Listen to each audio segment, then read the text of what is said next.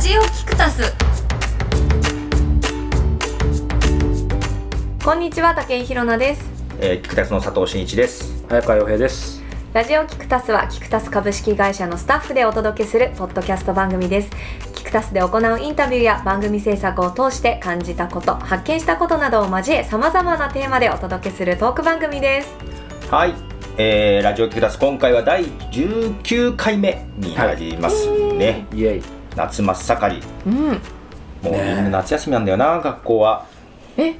そうんな時期ですかもそんな時期ですよ同。じ時期ですあらよ。しかも早いよね。なんか昔よりちょっと何が夏休み入るの。入るの早くない？ああ、けど、しかもだってしかも学校始まるのも8月終わりからだよね。昔9月1日とかからでしたよね。必ず。ううん今早いんだよ。もう8月に始まるんだよ。え、知らなかった。え？ お子さんいるでしょ。いる。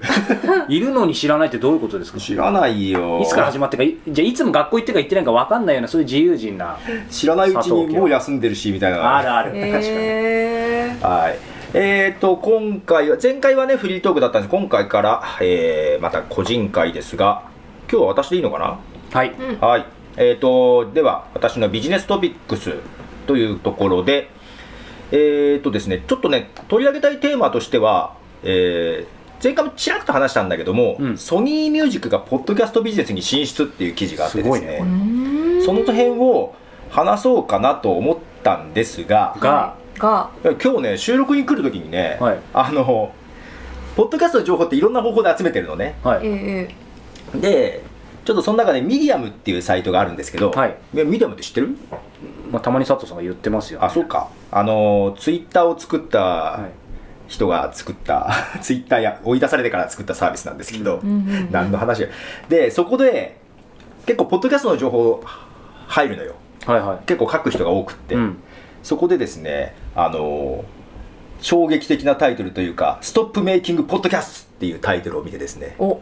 ちょっと作るもうやめポろッドとキャストを作るのやめろと、うんうんうんうんうん何かなと思って見てて面白かったんで、 ちょっとそれも何ですかそれどういうことですかでだからさ向こうアメリカとかでポッドキャスト流行っているじゃないすごいよねアメリカは、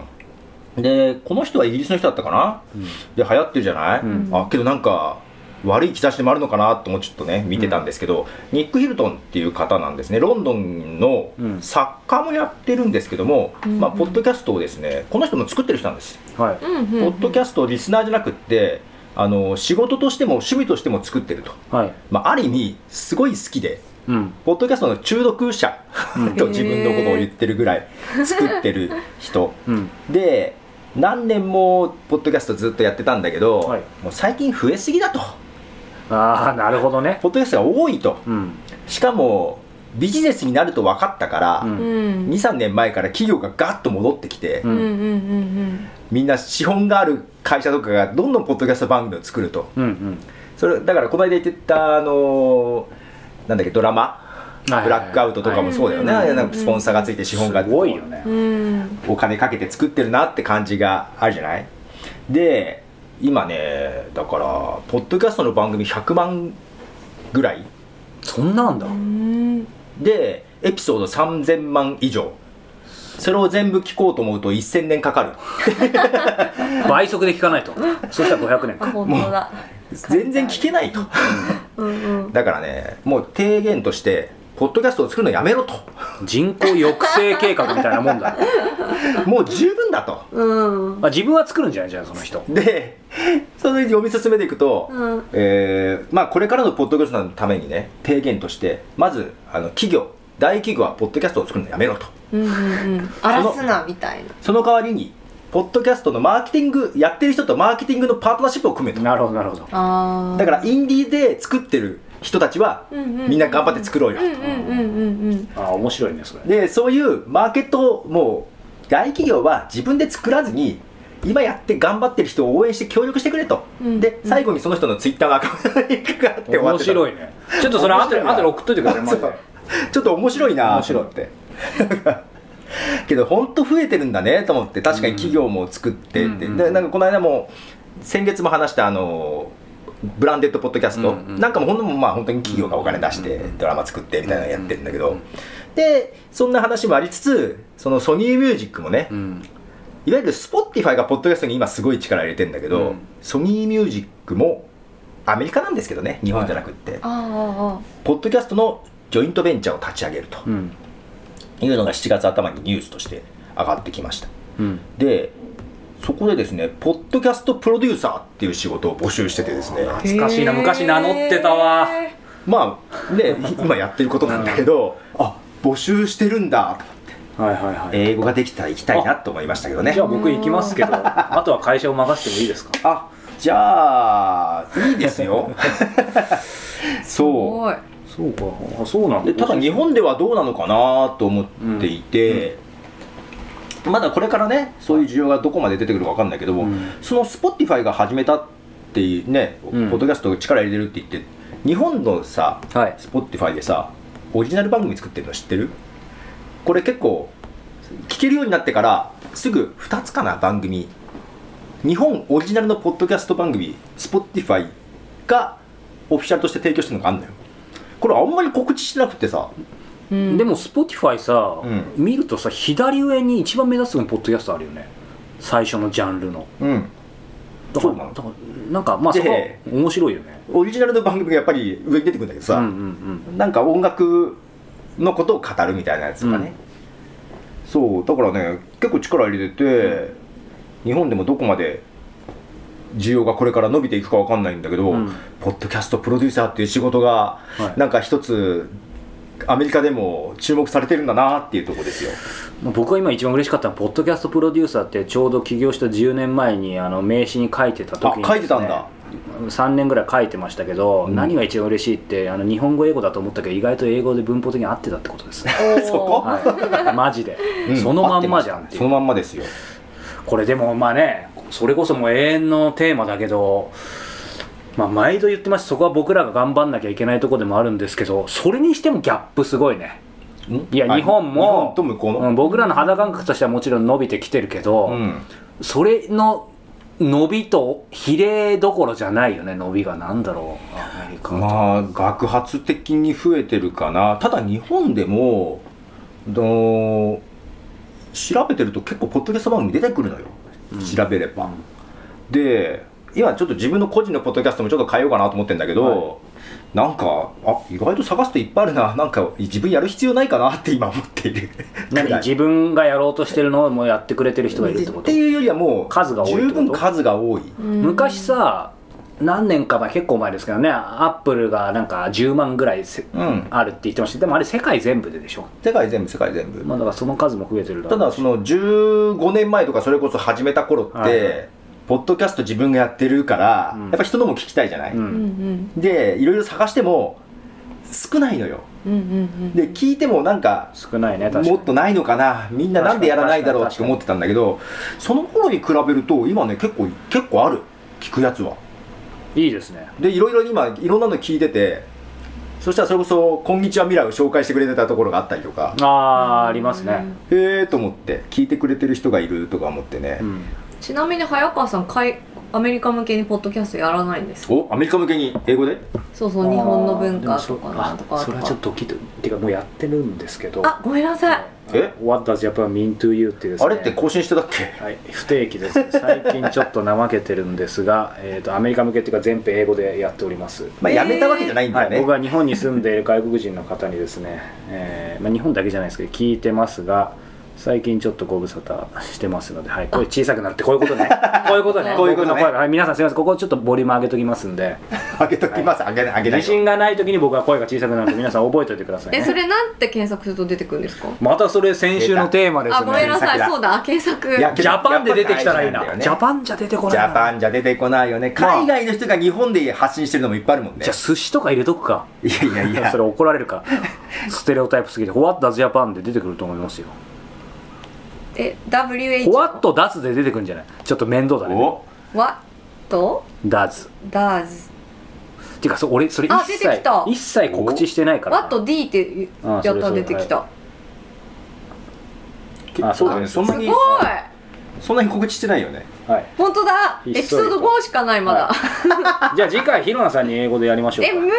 無理無理無理、流さない流すの後でにしといてくださいねえー、面白そうえこれじゃあ後で聞いてはいみよう、はいはいもうもう当分1年2年ぐらいやってないんでもうちょっと英語力アップしてます はいそこそこをアピールしてどうすんだよみたいなだったら更新しろよ的な感じになっち ゃうよ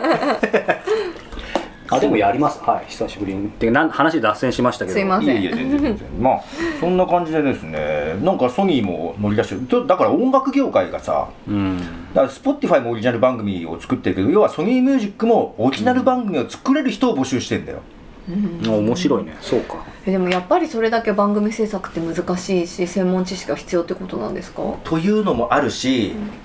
さっきも言ったように数がすごい増えちゃったじゃない、うん、うん、だから、はいただやれば聞か聞いてもらえるっていうのは超えちゃった、なやるっほぱどですねり質のいいものとかビジネスプロデュあきポッドキャストプロデューサー、うんっていう意味では今一瞬、まあ、もちろんそういう人のニーズも増えていいことだと思いますけどほらラジオ制作会社の人とか、うんフリーで音声編集してる人うんにも、まあ、そういう意味でまたさらにね、まあ、今いろいろほらラジオも大変だったりとかで、うんあのーそういうフリーの人たち結構大変かもしれないけどこういう Spotify とかもそういうのが増えればそういう人にもチャンスあるし、まあ、かといって今佐藤さんが質って言ったけど当然音質いいのとか番組の内容いいのはもちろんだけどなんて言うんだろうなそのたくさんの人にね聞いてもらえるような、まあ、だから内容かそういう意味でそっちをちゃんと作れるこ人だよね。だからね、質っていうとあれなんだけど要はあのー今さ日本でも、まあ、昔から本当に15年前から iTunes の中でランク上がってくるのがラジオ番組が作ってるポッドキャストなんだよね、ああなるほどただそれな何っていうとうんラジオ番組をそのまま流したり、うんラジオ番組の収録後に撮ったおおまけコンテンツを流したり、けどどっちかというとラジオありきでおまけなのよそううんね、うんうん音楽カットされてるしね、音楽はもちろんカットはしなきゃいけないんでカットしてるんだけど、おまけなのよね、ポッドキャストのために何かを作り込んでるっていうのはあんまない、うんうんうんうんけど逆に求められてるのはそういうとこなんだよね、これってさだからつまりイコール結構生々しい話ですけど、うんだからあのねラジオキクタスというかねうちにそのラジオクラウド今いろいろ一緒にご一緒してるじゃないですか,、だからそれって求められてるのってそういうこととも言えるんですよねいや求められて求められてるっていうかつまりなぜね必要性があるのあのまだ現場レベルではうん求められてるけど、うんまだ会社としてうんそこまでのまだ視野はないかもしれない、うんうんうんただ本当に向こうのラジオを作ってる現場の人とかと話をしてやっぱり海外の状況を見てもオリジナル番組一緒に作っていきたいよねって話は出てはいるう、んそこまでにだから10年かかってるってことだよねうんそういうだからイイメージみたいなものは、なんかほら僕らもやってればずっと持ってるけど、うんなんかそういう自分たちでできることあるけども限界もあると逆に大きいメディアの人たちしかできないこともあるけど、うん今の話で僕らしかできないこともあるみたいな、ただやっぱりさじゃあラジオのなんかラジオってドラマ作るなりなんかドキュメンタリー作るなりでするのを制作費ねその制作費こっちとやっぱ全然違うわけじゃ桁ないが違うよね、つまりここにそれだけ投資するっていうまだなってないよね、うんだからうちらとしては少ない制作費で頑張らなきゃいけないところがあるじゃないだから腕の見せ所ですよだいからや腕が見せれてないかもしれないけど、音質面でもねそういうものを含めてそ,、そうねでその辺もうちょっとね確かにお金の動き的にポッドキャストにもうちょっと注目されると日本でももっと面白くなるんだけど確かなにっていうのはあるんだけどね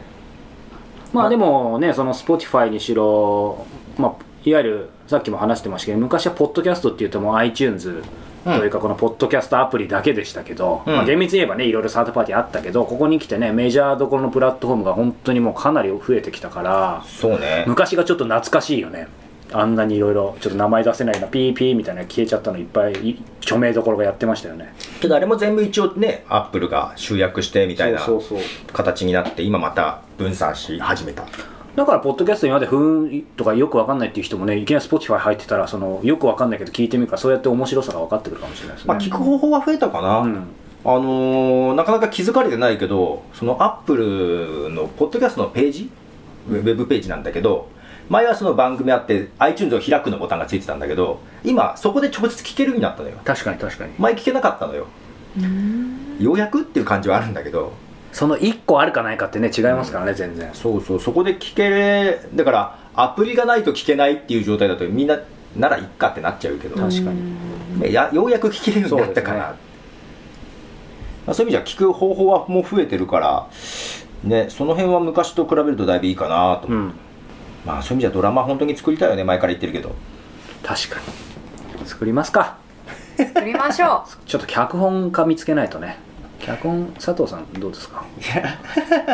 できそうじゃん脚本好きそうだだそういうこと言うんだけどさ簡単に ということでまあちょっと今後ね日本でもオリジナルドラマとかいろいろ増えてくるといいなと思ってますけどね楽しみにしてますはーいうラジオキクタス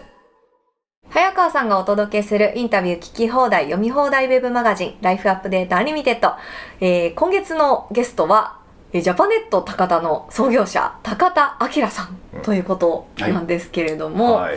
いやーどうですか佐藤さんなんか前回ちょっと私はっきり認識してなかったんだけど、はいテレビのイメージと違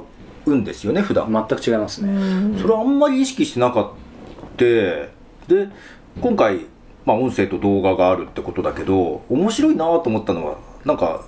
高田社,、ね、社長って、まあ、前社長だけど高田さんのインタビューとか文字で出てきてもそれって伝わんないよね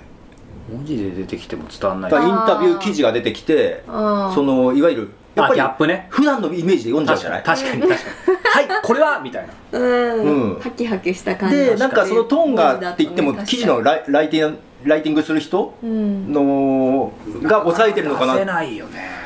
らそれが肉声だと確かにやっぱ印象違うなと思うねいや本当にそうだからねこれポッドキャストとかこういうやってるからっていうわけじゃないですけどまあでもそういうことだねまさにそのまんま言霊が乗るからねそうだから今まで文字でインタビュー記事を見たのとはまた違うんだろうなっていう気はしてる、ううんんうんいや本当にそうだから面白いですよそのインタビュー中でも言ってるけど本当にテンション低いですねっていう、まあ、話もねししつつそれを伝えられて僕はううれ嬉しいですみたいなことも言ったんですけど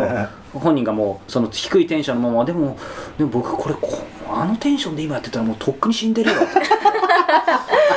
さらっとそれを低いテンションで言って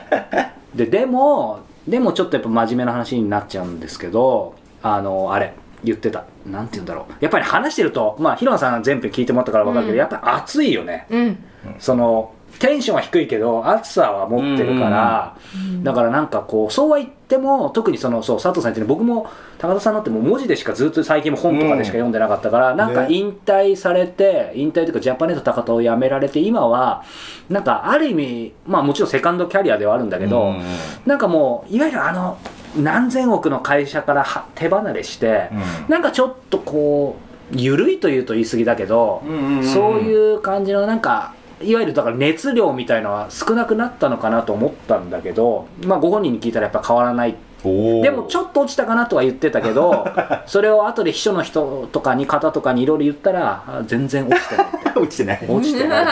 そうなんですそねうだから高田さんはまあこれもちょっと裏話的だけどなんかその話もその場でみんな一緒で言ってたけどいやでもここの暑さは本当にたまに自分でも嫌になるってうんへーえみんな言っにてた言ってたみんなにちょっと迷惑なんじゃないかって言ってたけどまあそこは抑えきれないみたいでで最低だもよあのインタビュー聞いて一気にファンになりましたけどねなるよねんかもう本当になんか好きになっちゃったもうんんうんだからややっぱり人ってさ、まあ、もちろん高田さん自体もともと著名だし多分魅力的な人として入ってただろうけど、いわゆるやっぱり人間ってそのギャップだよねいやーうんあの、うんだいぶ感じましたねそのギャップは、へーうんそうそうだけどもちろんあのジャパネット高田のえっ、とし何コマーシャルコマーシャル、うんあのーテレビショッピングか、うんの時の高田さんも別にあれは高田さんは本当だってそう言そっうてそうそうるやっぱり熱が入るとああなると、うんなので、えーとまあ、ちょっと写真も、まあ、どうせアップするからいいですけど僕、あのー実際のインタビューねえービファーレ長崎のユニフォーム 着て対談してるんですけど来てそうなんですねいやその裏話としてはですねえー前日にビファーレン長崎のし、えー、と試合を見に行ったんですよ、うんうんうんやっぱり事前取材、おえーでそこで、まあ、もちろん勝った方が当日盛り上がるからと思ってたんですけど、うんうんうんあのしあの試合終わった後にあのーグッズ売ってる、まあ、テントみたいなの出るんですよ、うんうんうんうんそこ行ったら「はい皆さん今日はユニフォームが特別にいくらですよみたいな声が聞こえて、マジでえまさかと思ったらうんえあのそのビファーレンのために高田さんがオリジナルの、えそんなことしてんの、かいいやそういうなんか5分とかのそうそういや別にそんなしょっちゅうやってないけどいやいやけどねそうそういやだからちゃんいやとしょっちゅうだとは思ってないけどさちゃんと生かしてるんだなみたいなすげえそうそうご本人がいたんですあか違う違うほん違うあ2人ともごめん誤解したあなんだその映像を撮ってあ何度そびうっくりしたそういうことねそうそうそうえ本人いちょるっのとかと会思いったたいでもご本会い人たいあれだよこれなんか裏話どんどん長くなってきましたけ どあの駐車場その日結構いろいろ混雑して大変だったんだけど、うんまあなんかそのオペレーション上でいろいろ大変だったみたいだけどもう高田さん自分で見てもいても立ってもいられなくなって、うんなんかそのオペレーションのなんか指示したり自分も入ったりとか注射のそう駐車場にいやいや違う違う違うちょっと細かくこれ語弊あるけどすごい中つまりそのくらい親身ってことだからやっぱりこう常に改善改善かさわれいいていくっていう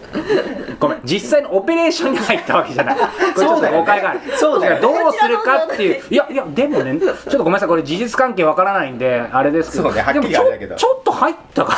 かないやみたいな話をちょっと聞いてだからのくらそういう方なのねそうそうそうそうあのーなんなら俺僕よぐらいな感じそのうそうそうえら選ぶらないというか、うんえーそうまあそう確かにね VTR でもわざわざそのために撮ったんだよねそうそ うそうユニフォーム売るためにそうそうそうそうすごいなあまあそんな高田さんうですよ、んなんかこうあれですよねあ長くなっちゃいますいいごでめんすなさよいなんかこう海のように激しいわけでもなく川のようにこうなんでしょうこう激しいわけでもなくなんか湖のようなったよねそうどっちも激しいんで海とか川じゃないですなんか湖のそうなんか波ないんだよ水面みたいな感じの方っていうそううーんそうそうそうかそうだけどこう琵琶湖ですよ琵琶湖どんどんわかんなくなってきたんでわかんなくなってきたこのくらいでよろしいでしいょいんうじゃかないですかねはいお後はよろしいでしょうかはい。ということで、そんな、えー高田明さんとのインタビューは、えーライフアップデートでお聞きいただけます。えー対談は試し聞きもできますので、ぜひ気になった方は、ライフアップデートで検索してみてください。はいということで、えーラジオキタス、えー今週もこんな感じで終わりましたけどもはい、これね僕ね唯一ですねあのこの収録楽しいんですけど毎回悩みがあってですねえーこの収録後にあの皆さん皆さん というか佐藤真一さんとですね、えー、武井宏奈さんあこれ本名言っちゃったけどいいんですかね2人とも。いけるじゃんそうの今まで本名むしろまあいいや本名ですは本い名ですあのこの後のですねランチを楽しみにしてるということで毎回ですねあの新しいもの好きの2人をあっと言わせるようなランチをこう探さなければいけないというのは正直罰ゲームより苦痛なので来月からのランチはなしとさせていただきますさようならさよなら。えー